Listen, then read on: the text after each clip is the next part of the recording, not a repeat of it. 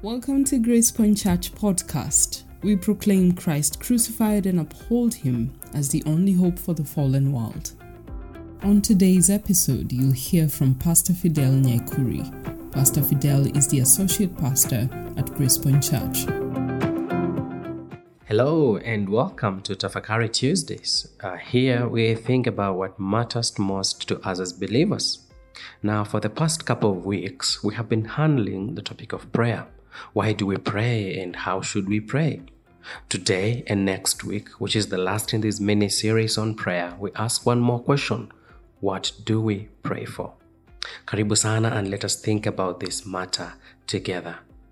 What do we pray for? What should we pray for? This is a big question whose answer can be as narrow as we make it or as broad as it actually is. The danger in trying to answer this question is to limit what we can pray for to very specific certain things. But I want us, as we think about this, for you to think broadly on what actually you should be praying for in your area. Let's think about the broad categories of what you can pray for, and then for you, break them down into specifics. So today we're not going to uh, kind of focus on specific, pray for this specific item or this specific item, but we are looking, we're going to look at seven broad categories.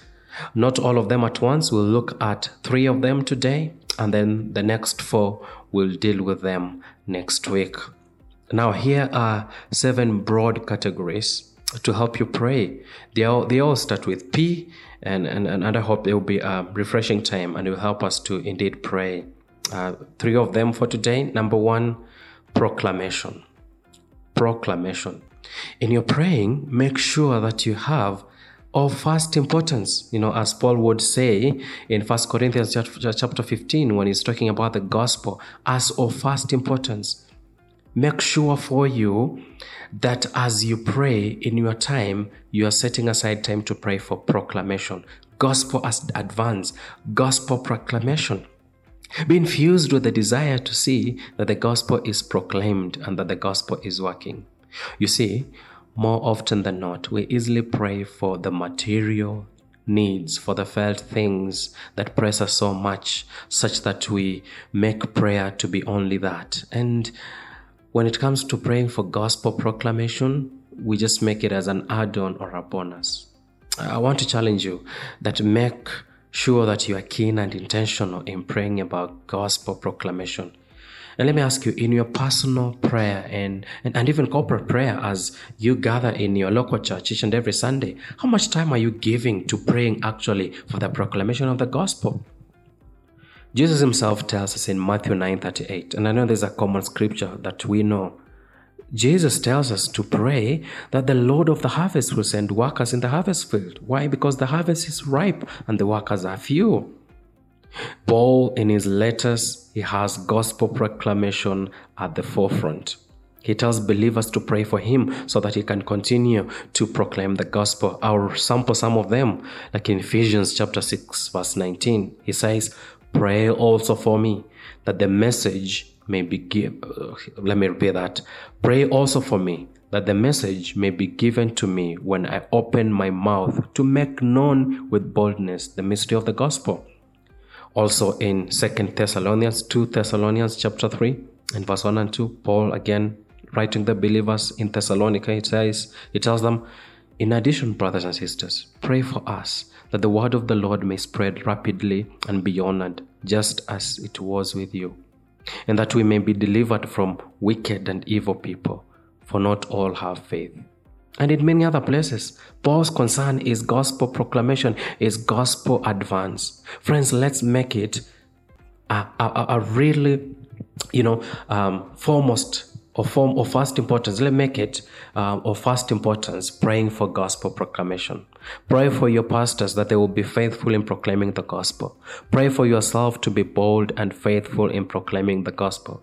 Pray for other churches around you that they will proclaim the gospel if they are doing so. If they are not doing so, they will be filled with the desire and the fire to proclaim the gospel. Pray for the missionaries you know that they will continue proclaiming the gospel. Pray, pray, pray Pray for gospel proclamation that the earth will be filled with the knowledge of God as the waters cover the sea. This can only happen through faithful proclamation of the gospel.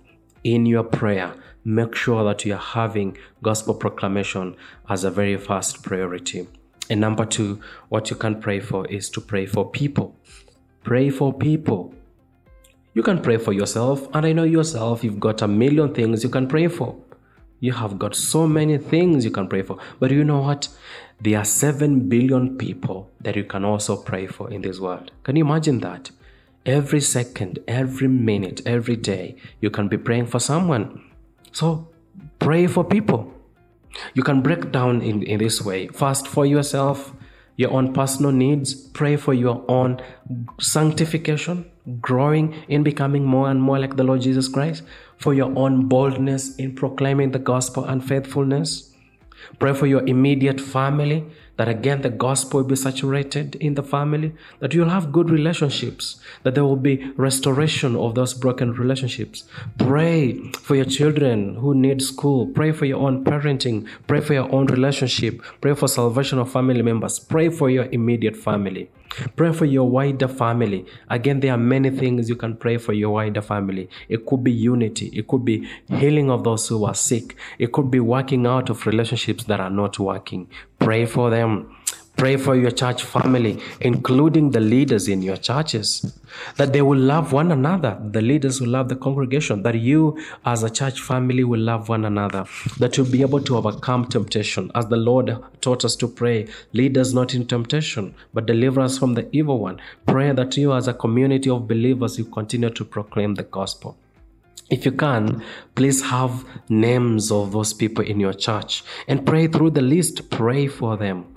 This is your family here on earth, the church. This is your family on earth. And this is the, these, these are the people who you are together moving with into eternity, are people who have been redeemed by the Lord. Pray for them. Pray for all the different groups in the church the children, the youth, the singles, the newly married, the widowed, the women, the men, the divorced, the elderly. Pray for them. Pray for non-believers, those you interact with, your your neighbors or people in your family, your workplaces. Pray that they will repent and believe the gospel. Pray for missionaries. Pray that missionaries will persevere in gospel proclamation. Pray that there will be provision for the missionaries that do the work, and pray that they will be faithful in proclamation of the gospel. And lastly, you can also pray for your enemies. You know, Jesus himself tells us in Matthew 5 44, But I say to you, love your enemies and pray for those who persecute you. Pray, pray, pray for people. You can never run out of that list of praying for people. Set aside time, set aside time and pray for people. And number three, to pray for is for places. We said pray for proclamation, pray for people, and the third category is for places. There are villages, towns, cities where you live in. Pray that they will be changed by the gospel. People need, people who are living in those places need to hear the gospel. You see, every place is different from the other, and it will have needs that are, in a way, unique to that place. Therefore, as you live in that place or you hear about those places, pray for them. A lot happens in those villages, a lot happens in those towns in some way, and they might generally be receptive or they might generally reject the gospel. So pray that the Lord will break whatever barriers to the gospel that might be there in that place. I just remember the other day as we were praying in a certain place and the needs were very clear as we saw the alcoholism that was there, as, as we saw just how people were given to money. And that was just a prayer point. That was just a natural thing to pray for. That Lord, would you deliver this place as the gospel is being proclaimed, that the people in, of this place will be delivered from alcoholism and the love for money, which is idolatry.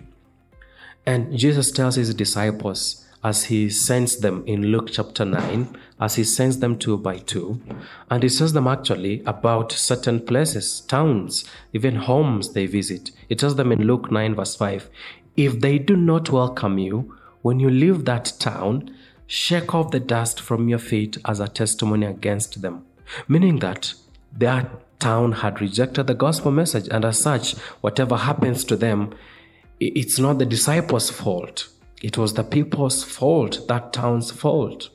And also, when you read in Matthew, Matthew chapter 23, Jesus laments over Jerusalem. Matthew 23, as Jesus is on his journey towards the end of his ministry, as he is ultimately going to the cross, In chapter 23, verse 37 of Matthew, looking at Jerusalem, he says, Jerusalem, Jerusalem, who kills the prophets and stones those who are sent to her. How often I wanted to gather your children together as a hen gathers her chicks under her wings, but you are not willing. Jesus is so pained to see just how the whole city had rejected him. And also, again, to another place, to the unresponsive towns in Matthew chapter 11, and from verse 20 to 24, Jesus proclaims this against these towns. Then he proceeded to denounce the towns where most of his miracles were done because they did not repent. Woe to you, Chorazin! Woe to you, Bethsaida! For if the miracles that were done in you had been done in Tyre and Sidon, they would have repented in sackcloth and ashes long ago. But I tell you, it will be more tolerable for Tyre and Sidon on the day of judgment than for you. And you, Capernaum, will you be exalted to heaven? No, you will go down to Hades. For if the miracles that were done in you had been done in Sodom, it would have been remained until today. But I tell you, it will be more tolerable for the land of Sodom on the day of judgment than for you. Friends, let's pray for our villages, let's pray for our towns and cities that they will be receptive to the gospel. Just imagine, uh, put, put the name of your village or your town in place of Sodom. If the things that you know we know now had been known by the people of Sodom, uh, you know, in essence, what Christ is saying, Sodom would have survived even to now how blessed we are as a people living in those places uh, that we know we have received the revelation of who God is, who Jesus is. We have seen His salvation, miracles, you know, the miracle of opening blind eyes. Let's pray for our towns. Let's pray for our villages that God will open the eyes of the people, the inhabitants there, so that like uh, like the people of Nineveh, they would turn to the Lord in repentance and in trust. Friends, these three are good things for us to pray for. Pray for proclamation of the gospel, pray for people, and pray for places. Why don't you start doing that? Why don't you spend time now and pray as they come to mind? Let's keep praying. Until next time, see you again. God bless you. Thank you for listening to today's episode of Gracepoint Church Podcast. For more information and past episodes, visit our website gracepointchurch.org. Please join us again tomorrow for a new episode. Goodbye.